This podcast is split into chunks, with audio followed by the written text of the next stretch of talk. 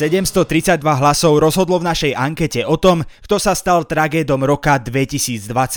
Anketa samozrejme neodzrkadľuje celospoločenský názor, len názor našich poslucháčov. Ďakujeme každému, kto hlasoval. Našťastie sme hlasy nemuseli spočítavať manuálne. Vynásobíte počty raňajok, e, koľko ľudí muselo poslať post tele. Moje meno je Adam Blaško a vy počúvate Piatoček z Fiči. S kým? Poďme teda na predstavenie piatich najväčších tragédov za rok 2020. Začíname piatým miestom. Nebojte sa, odpoviem vám. Ja sa nebojím. Nebojte sa. Na nic ste neodpovedali. Rok 2020 bol pre Mariana Kotlebu ťažký. Znak šelmy vám dačo hovorí? Začal ho konšpiráciami o tom, ako je koronavírus len plánom na zotročenie ľudstva. A dokonca sa o tom pláne vraj píše aj v Biblii pod názvom Znak šelmy. Znak šelmy je to, čo v modernej dobe bude čipom. Dobre? To je asi dôkaz, že bromhexín s vodkou Kotleba začal brať dávno predtým, ako sa nakazil vírusom. Dávka. Mimochodom vírusom, ktorého existenciu najprv rezolútne popieral. Tá choroba existuje, ale je vymyslená. No ale keď sa už predseda SNS nakazil, tak priznal ťažší priebeh a natočil video dlhšie ako audiovizuálne diela skrúcaného a Slavika dokopy. No a v tomto videu Kotleba ponúkol vlastný recept na liečbu koronavírusu. O 10. stop kašel, o 12. bromhexid, o, dva, o 2. stop kašel. Proste preklad, ako keď, ako keď robíte kložovárskú kapustu. My na jednej strane ale chápeme, prečo bol Kotleba v roku 2020 taký tragikomický. Veď poprvé do popredia jeho slovnej zásoby sa dostali nové slova, ktoré obsahujú zákerné písmeno R. O Ruška, nechajte ma dohovoriť. Po druhé sa kvôli opatreniam nemohol s kamošmi vybrať na kebab. nás 200 rokov okupovali tureckou armádou, viac nebudete! A po tretie boli znemožnené aj hromadné cviky pravej ruky vo výrivke. Pán redaktor, To všetko vie na neonacistovi zanechať veľké rany. Hlavne keď sa k tomu ešte pridáta aj zatiaľ nepravoplatné odsúdenie za nacistickú symboliku. že je to proste politická haluška. Snaha o šikán predstaviteľa najsilnejšej opozičnej politickej parlamentnej strany. Vtedy ešte Kotleba nevedel, že dnes bude v prieskumoch na Prahu zvoliteľnosti. Nepomohol mu boj proti rúškam, ani boj proti opatreniam celkovo. No a teraz bojuje proti vakcíne. Proti vakcíne, ktorá má potenciál nás zbaviť všetkých opatrení. A zároveň je podľa odborníkov približne tak nebezpečná, ako sprej do nosa. Za budúcnosť našich detí! Jednoducho si Kotleba vybral politickú stratégiu, že je jedno, aká otázka bude rozdeľovať spoločnosť. On sa vždy prikloní na tú dementnú stranu. A pritom neustále neguje to, čo povedal predtým. A asi preto je Marian Kotleba podľa vás piatým najväčším tragédom roka. Úplne na záver si zaspievajme pekne pomaly štátnu hymnu Slovenskej republiky. Na Tatru sa blízka. Ešte pred voľbami sa Borisovi Kolárovi zrejme ani nesnívalo, že sa stane predsedom parlamentu. No a potom, čo sa ním stal, to dal rovno na svojho predchodcu, Andrea Danka. Vláda nestojí a nepadá na žiadnom ministrovi a na žiadnom koncesionárskom poplatkovi. Dozvedeli sme sa totiž, že diplomovka Borisa Kolára je plagiát. A viete, čo sa s predsedom parlamentu dialo po tomto zistení? Absolútne nič. SAS a za ľudia si síce slabúčko pohryskali, Slabučko hryskaj, slabučko. No Matovič to dal na Pavla Ruska a nič nevidel. No a Boris Kolár to celé vyhral tým, že ak bude musieť vzdať sa funkcie predsedu parlamentu, tak z koalície odíde celá jeho strana. Ja nemám inú možnosť, len proste odísť vlády. Až to vyzerá, že na to, aby ste sa v tejto krajine stali predsedom parlamentu, potrebujete v životopise len tri kolónky.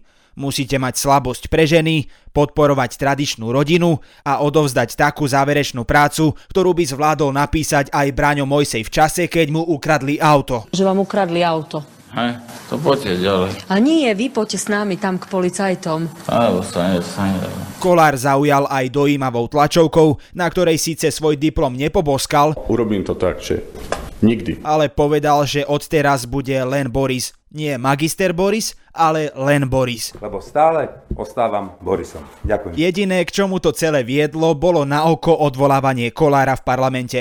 A k tomu, že Matovič pod prísľubom kontrolovania diplomoviek vystrašil zo pár študentov zo Skalice. Veď jediný, kto popri pôsobení v Skalici bol na dosah spravodlivému titulu, bol Žigo Pálfi, keď tesne nevyhral Extraligu proti Košiciam v roku 2009. Bude zajímavé sledovat Kápa Kaka, ukázal, že v 80 letech nemá žádný respekt. Ten zdravý tedy. 18. 18. Já myslím, že jsi říkal v 80 letech.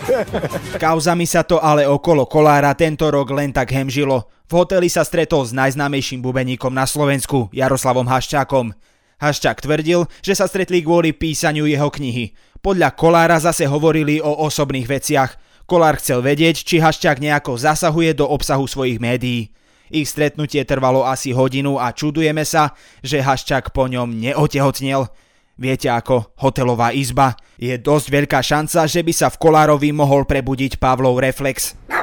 Vďaka tejto kauze sme bohužiaľ ešte hĺbšie pozreli do duše Borisa Kolára. Na otázku, či sa nebojí, že na neho Haščák nasadil volavku, odpovedal. Ale kľudne nech si nasadí to volavko, keď sa to bude dať a bude to pekná baba, tak sa s ňou aj vyspím. Hej, ako keby musela byť pekná na to, aby sa s ňou Kolár vyspal. A ako keby to vôbec musela byť baba, čo nás privádza k ďalšiemu len Borisovmu skoro pošmiknutiu. Nie, nič.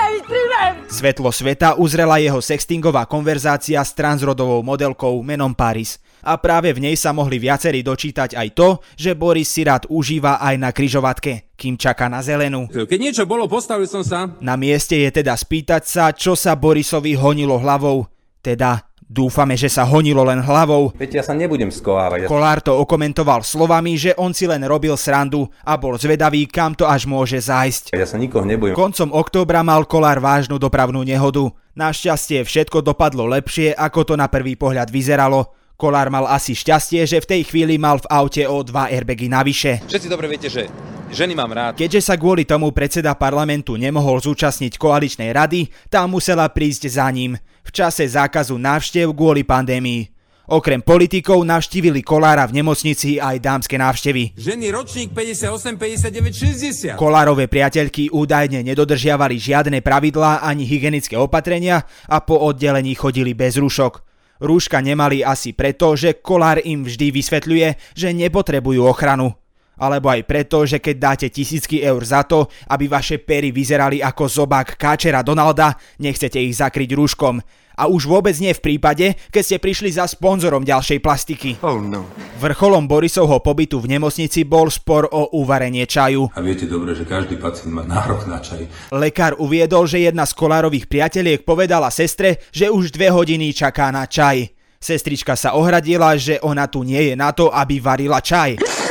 Proč sú lidi takhle zlí, Esterko? Dve sestry, ktoré sa dostali do sporu s priateľkami šéfa parlamentu a vrchnu, si predvolal riaditeľ do kancelárie a vraj im hrozil až výpovedou. Čože? Ak by ste náhodou potrebovali definíciu papalášizmu, nič by ju nestelesňovalo lepšie ako život Borisa Kolára v roku 2020. A tak ste ho vy všetci, ktorí ste hlasovali, umiestnili na štvrtú pozíciu najväčšieho tragéda roka. Tretie miesto v ankete Tragéd roka získava Anna Záborská. Tá už tohto roku vyhrala inú anketu. Konkrétne anketu Homofob roka. Tešíme sa z toho a gratulujeme. No a my sa teraz bližšie pozrieme na jej výroky. Držte si klobúky, vyrážame do stredoveku.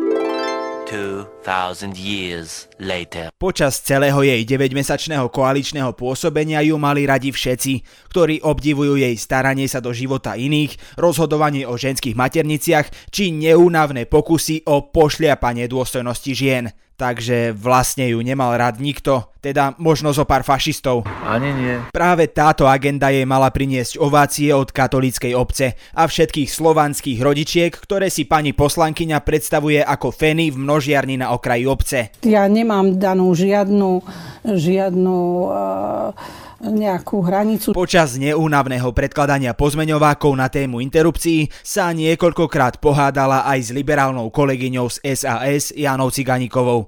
Tá ju zvozila po čiernu zem napríklad aj pre výrok, že pri úmrti dieťaťa bude musieť rodička vrátiť rodičovský príspevok. Už, už sme čakali, že Anna Záborská začne tohto roku unášať deti a hádzať ich do pece vo svojej perníkovej chalúbke, no nečakane otočila a udrela do svojich. Čo? Ja som otvoril ústa. Áno, Anna Záborská sa nepohodla s pápežom. Celkovo svoju dôležitosť pre církev rapidne preceňuje. Očividne si myslí, že pre vieru je približne tak dôležitá ako Duch Svetý. Hej, ten, čo údajne bol aj v Marekovi krajčím. Tá, začala sa tá rieka valiť von ústami. Ja som bol vo vytržení, ale som vedel, že chválim Boha. Pápež František totiž hovoril o schválení registrovaných partnerstiev a o tom, že aj homosexuáli majú právo na život. To je proste nezmysel, hej? Na záver musíme spomenúť, že Anka kritizovala aj odovzdávanie cien o to. Podľa nej prenos hanobil kresťanov. Nuž, ak by sme žili v dobe, v ktorej je Anna Záborská mentálne zaseknutá, možno by sme aj upálili autorov scenáru. Spolu so ženami, ktoré chcú ísť na potrat a pápežom, ktorý podporil homosexuálne zväzky.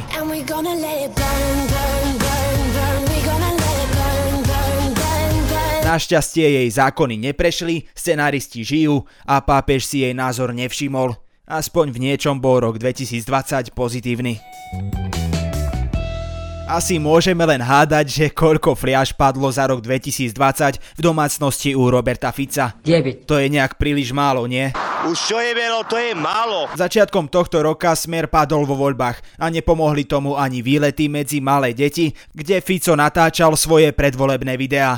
Slovensko nemôžu riadiť takéto nezodpovedné deti. Fico si náladu po voľbách zlepšoval novou známosťou. Troškovej tak ostali len oči preplač, pretože ju Fico vymenil za novší model. Že ak prestane fungovať bordel, treba vymeniť dievčatá a nie postel. S kým ale teraz bude chodiť na žatvy? Prosím vás, neotravujte, tu sme pri žatve. Nová žena na krku sa s ním chodila rehabilitovať do kaštieľa. Veď takto robia všetci sociálne cítiaci demokrati, nie? Či nie? Veru nie. Bytu u daňového podvodníka v Bonaparte sa Fico dočasne presunul do kaštieľa. Blahoželám a zatlieskajme. Koncom roka sa Fico aj rozhodol, že sa zahrá na revolucionára a bude bojovať proti rúškam, opatreniam proti koronavírusu a za slobodu. Ibaže... Mikrofón. Nie všetci jeho prejavy tak povediac žrali. Pre Fica je ale reálne koronavírus tak zanedbateľným fenoménom ako číslo na alkohol testery. Veď on považuje očkovanie za propagandu. Že súdruzi z NDR udelali niekde chybu. Možno by mal začať Fico piť ešte viac, lebo keď pije, tak aspoň nerozpráva.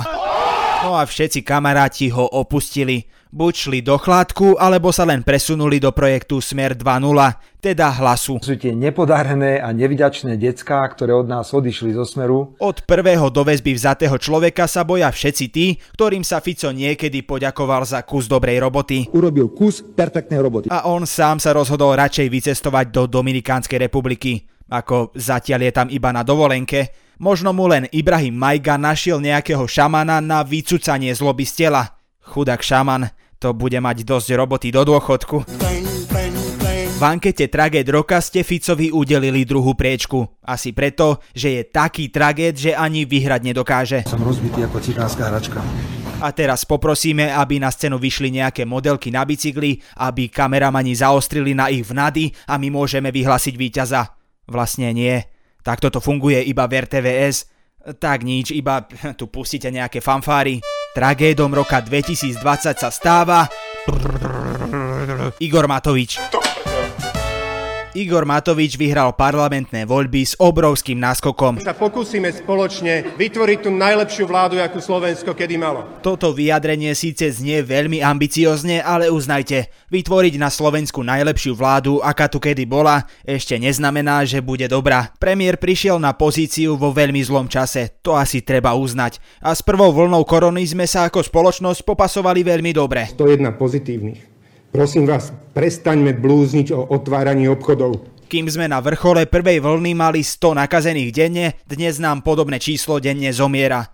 No namiesto toho, aby vláda zatiahla ručnú brzdu, to vyzerá, že je ona sama zabrzdená. No a Matovič rieši osobné spory. Za koronavírus môže henten, táto, onen, len on nie. Mrzí ma, že máme za idiota ministra hospodárstva. A to je asi dôvod, prečo ste si za tragéda roka vybrali Matoviča dostal obrovskú dôveru. Hej, ako niečo sa zlepšilo. Napríklad zločinci sa boja o svoju slobodu. Že to robí Fico, bojí sa basy, OK, debil. No všetko ostatné je tak nejak výrazne za očakávaním.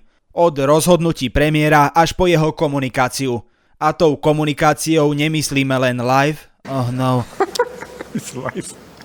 Myslíme ňou udalosti, pri ktorých cítime, že nepozorujeme premiéra, ale nejaké dieťa prvého stupňa na pieskovisku. Napícham si všetky 10 vakcín, aj keď umrem, mne to je jedno. Na tomto podcaste spolupracujú Míška Rošková, Kristina Janččová a Viktor Hlavatovič. Prajeme vám, aby rok 2021 bol, čo sa týka celospoločenskej situácie, opakom roka 2020. Boska vám vás všade.